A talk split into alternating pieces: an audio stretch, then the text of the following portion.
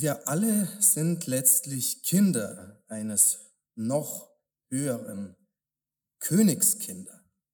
Dieses Zitat habe ich die Tage gelesen aus einem Vortrag von ungefähr vor einem Jahr in einer FEG in Ostsachsen. Wir sind letztlich alle Kinder eines noch höheren Königskinder. Und ich muss an unsere Königskinder hier denken.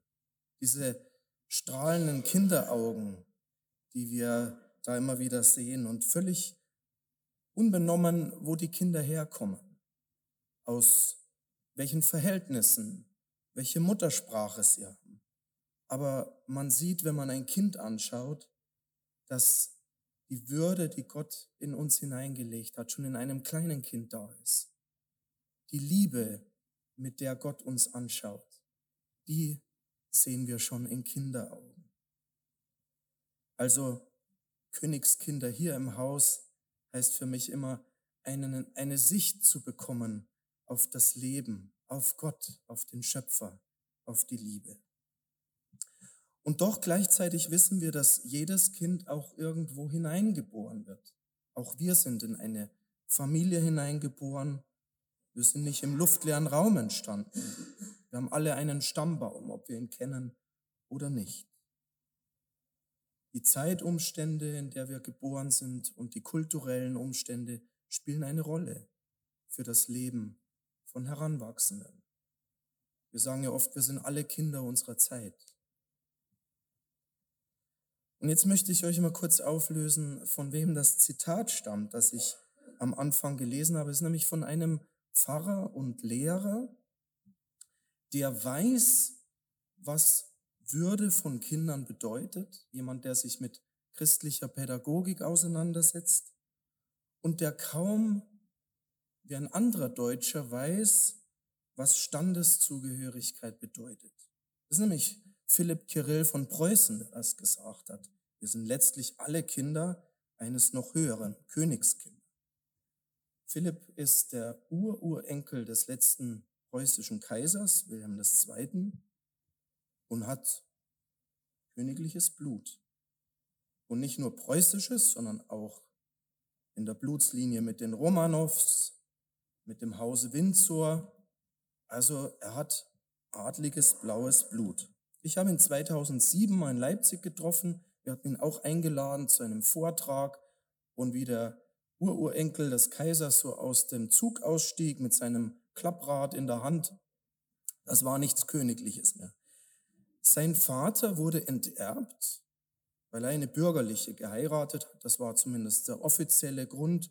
Aber das Dumme war, hat nicht nur eine bürgerliche geheiratet, sondern sie war katholisch.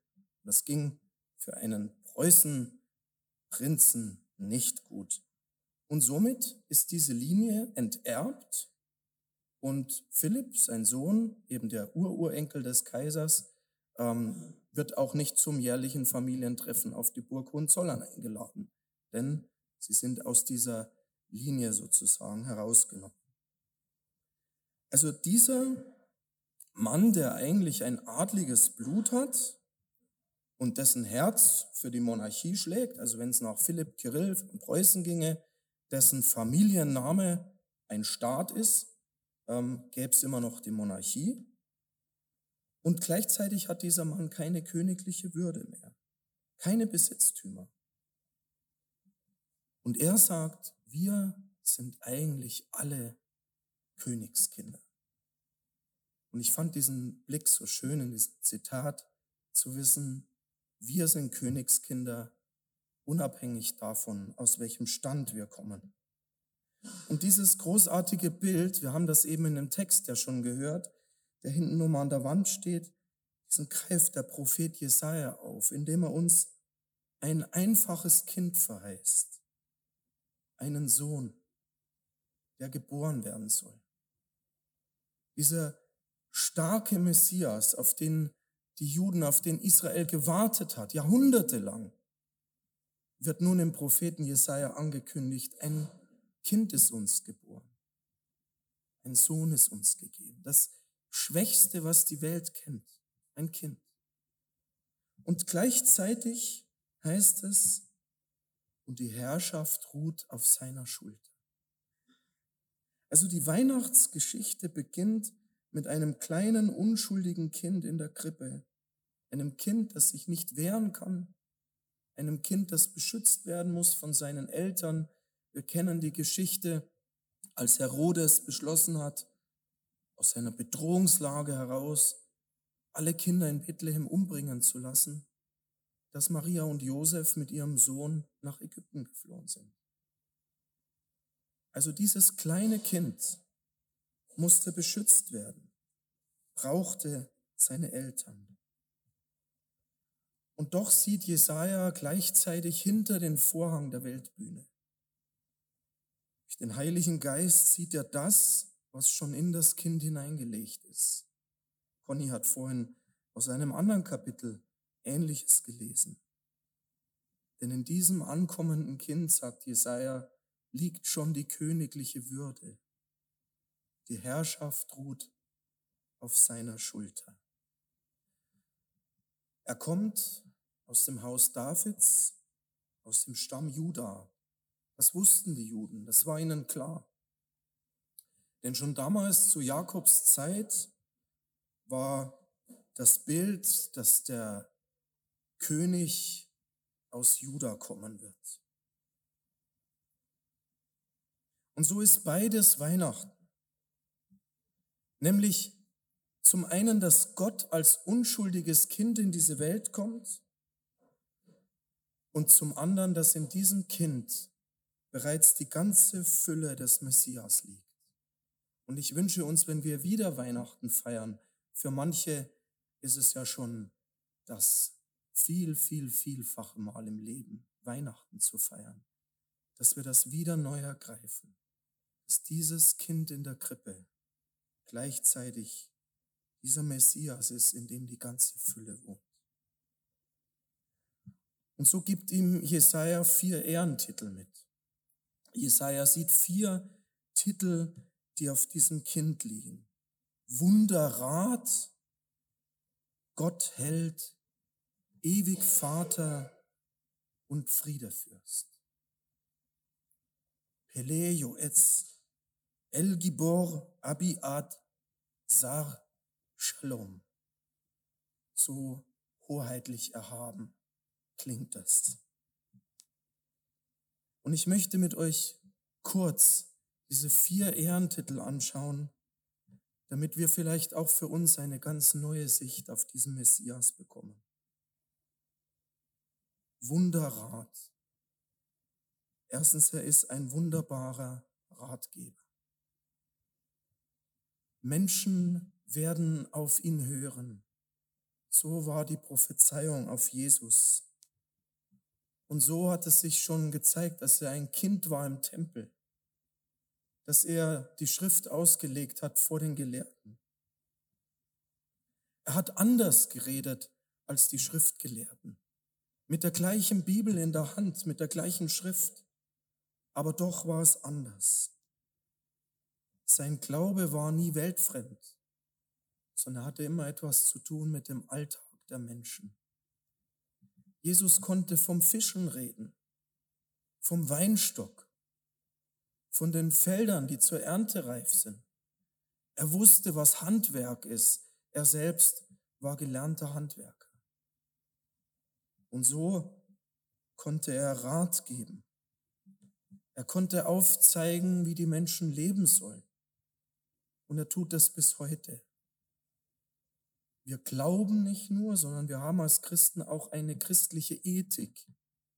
Oder wie es die katholische Kirche sagt, eine Morallehre, dass wir unterscheiden können, was gut und was nicht gut ist, wie wir handeln sollen, ganz konkret, wie wir unseren Alltag auch als Menschen gestalten können, unsere Gesellschaft, weil er ein wunderbarer Ratgeber ist. Und Jesus spricht konkret ins Leben hinein. Und das ist mir eigentlich so wichtig geworden, Martin, als wir da in unserem Abenteuer unterwegs waren vorgestern. Das ist ein Mensch, der weiß, er liegt eigentlich im Dreck. Und ihm war es wichtig, uns seine Wohnung zu zeigen, damit wir sehen, er ist kein Gossenmensch, so hat er sich ausgedrückt. Die Wohnung war aufgeräumt. Und gleichzeitig weiß er trotzdem, dass er in einer Sackgasse steht. Und da ist mir das wieder deutlich geworden, was es heißt, einen wunderbaren Ratgeber zu haben. Dass ein Jesus dasteht, der sagt, dann wirf doch jetzt diesen Müller-Thurgau weg. Nicht, weil der Wein an sich schlecht ist, sondern weil er dich umbringt, weil du süchtig bist nach ihm. Wirf die Flasche weg und begib dich in die Therapie. Und natürlich kam der Satz, den jeder Suchtkranke irgendwo kennt. Ich war ja schon mal in der Therapie und es hat nichts geholfen. Und er sagt Martin, ich auch, schon dreimal. Ja, es ist ein langer Weg, aber es ist gut, dass es einen wunderbaren Ratgeber gibt. Einen Messias, dem wir eben nicht egal sind, der uns einen Weg auftut, der uns nicht einfach in die Welt hinwirft, sondern der sagt, ich habe einen Rat für dich. Ich kenne einen guten Weg. Ich kenne einen Ausweg aus deiner Not. Und zwar ganz persönlich. Ich wünsche uns, dass wir diesen persönlichen Ratgeber Jesus immer wieder auch für unser Leben entdecken. Starker Gott ist dieser zweite Ehrentitel, El Gibor. Jesus, dem Wind und Wellen gehorchen. Wir kennen diese Geschichte, als die Jünger mit ihm im Boot waren, in dem Sturm, und sie haben angefangen, Angst zu kriegen.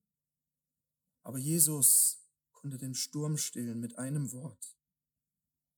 Jesus hat Macht, in unser Leben einzugreifen und es zu verändern. Und wir dürfen mit seiner Stärke rechnen. Und das ist nämlich die, der zweite Teil der Botschaft. Natürlich kann ich meine Weinflasche wegwerfen oder meine Spielekonsole.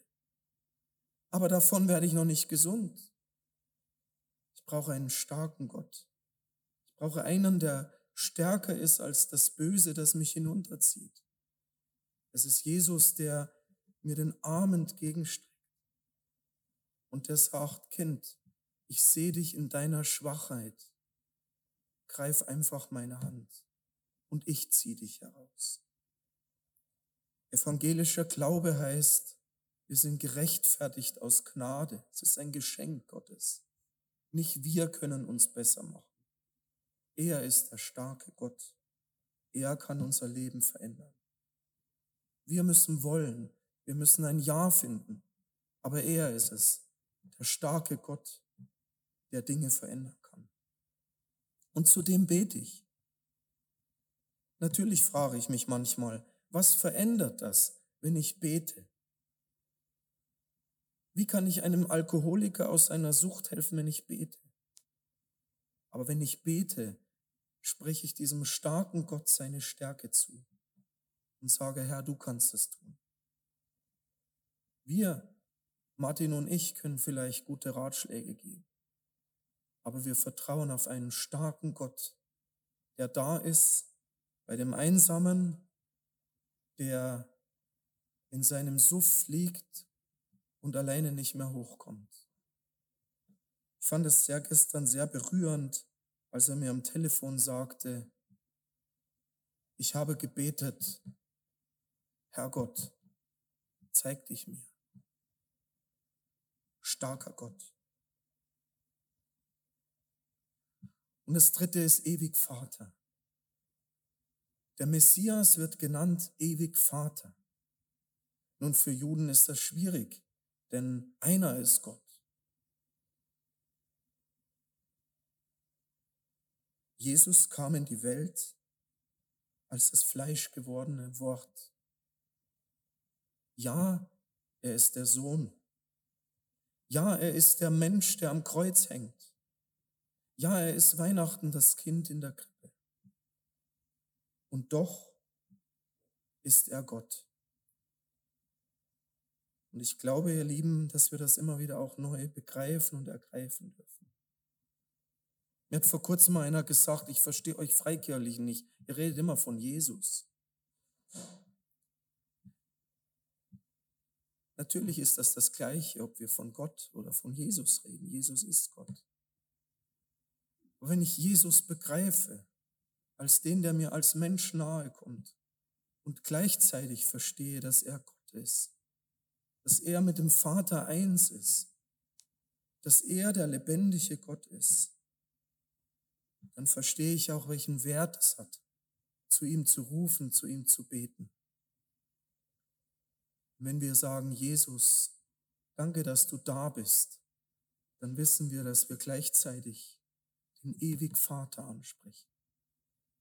Den, der zwar in die Welt hineingeboren wurde, der aber von Ewigkeit zu Ewigkeit ist. Jesus, der alles überdauert, der schon da war vor der Schöpfung und der bleiben wird bis ans Ende. Also dieser ewig Vater, dieser Ehrentitel, der hat auch so etwas Beständiges, so etwas, was die Zeit nicht umstößt. Wir haben ja manchmal Angst vor der Zeit, weil wir Angst haben vor der Veränderung. Ach, was haben Christen vor 50 und vor 100 Jahren auch in unseren Gemeinden schon Angst gehabt vor Veränderung? Anstatt das Gute zu sehen in den Möglichkeiten, die die Welt uns bietet. Das Gute zu sehen in der Zeit, in der wir leben. Und gleichzeitig wissen wir aber, nichts von dem, was da ist, hat Bestand. Nichts. Auch ich werde nichts mitnehmen auf meinem letzten Weg. Und es ist für mich immer wieder faszinierend, auch an Sterbebetten zu stehen und zu sehen, wie Menschen ganz alleine ihren letzten Weg gehen. So wie der Mensch alleine in die Welt hineingeboren wird durch den Geburtskanal. So geht der Mensch auch alleine, kann nichts mitnehmen. Aber darüber, über so einem Leben, steht ein ewig Vater. Einer, der da war, bevor wir da waren. Und einer, der da sein wird, auch wenn wir nicht mehr sind. Das gibt mir persönlich großen Trost. Und der letzte Punkt oder der letzte Ehrentitel, den der Prophet Jesaja sieht in dem Messias, das ist der Friedefürst. Und auch der gibt mir Trost. Er, Jesus, kann heilen. Er kann erneuern. Er kann aus Schwertern Pflugscharen machen. Wir können als Christen geteilter Meinung sein. Wir können diskutieren, ob Dienst an der Waffe oder nicht Dienst an der Waffe der richtige Weg ist. Ich habe als junger Mensch den Wehrdienst verweigert, hab, konnte das relativ einfach ähm, Anfang der 90er, indem ich mich aufs Grundgesetz berufen habe. Zu anderen Zeiten war das nicht so einfach. Auch bei uns in der BRD damals waren die, die zehn Jahre vor mir den Wehrdienst verweigert haben, die mussten sich noch ziemlichen ähm, Verfahren unterziehen. Später hätte ich mir vorstellen können, auch Wehrdienst zu absolvieren. Und ich kann es mir heute vorstellen. Und so können sich Meinungen und Ansichten ändern. Wir können unterschiedlicher Meinung sein. Aber eins werden wir nicht aus dem Weg räumen. Die Kriege ob wir selbst eine Waffe zur Hand nehmen oder nicht. Wir werden keine Kriege verhindern. Und es bewegt mich sehr, auch in den letzten Wochen besonders, diesen neuen, neu aufflammenden Konflikt und Krieg zu sehen, der im Nahen Osten tobt. Und da wird mir immer wieder deutlich, egal was in der Welt geschieht, sowohl die Juden als auch die Araber als auch wir müssen eines anerkennen. Jesus ist der Friedefürst. Und bevor wir Jesus als Friedefürst nicht anerkennen, wird es keinen Frieden geben. Bevor Israel den Messias nicht als Messias anerkennt, werden sie keinen Frieden finden. Das ist eine biblische Heilstatsache. Die können wir nicht wegradieren. Auch wenn sie uns schmerzt, dass Jerusalem dass dieses heilige Land nie wirklich zur Ruhe kommt. Zur Ruhe können sie erst dann kommen, wenn sie Jesus als den wahren Friedefürsten anerkennen. Und das ist die Botschaft, die wir haben, als Kinder Gottes, als Königskinder. Und wir können damit vor der Haustür anfangen. Wir können damit in unserer Familie, in unserer Nachbarschaft anfangen. Wir können damit anfangen, wenn wir den Alkoholiker von der Straße auflesen. Zu sagen, es gibt einen Friedefürsten. Es gibt einen, der den Krieg in deinem Herzen ein Ende machen kann. Wenn du ihn annimmst, dann wirst du Frieden finden. Und dieser Friedefürst heißt Jesus. Diese vier Charaktereigenschaften des Messias sind es.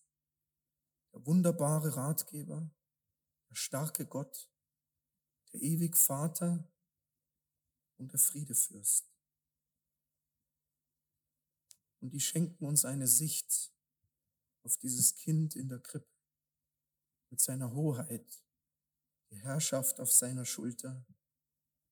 Und sie schenken uns eine Sicht auf unseren persönlichen Jesus. Jesus ist nicht 2000 Jahre historisch von uns getrennt. Jesus ist nicht nur eine Figur in Kirchen oder ein geschriebenes Wort in der Bibel, sondern Jesus ist da für dich und mich heute. Vielleicht nimmst du das mit. Wir haben ja schon in einer Woche Weihnachten. Der vierte Advent ist dieses Jahr schon der Heiligabend. Nimm es mit, dass dieser Jesus für dich da ist. Dein wunderbarer Ratgeber. Dein starker Gott. Dein ewig Vater und dein Friedefürst.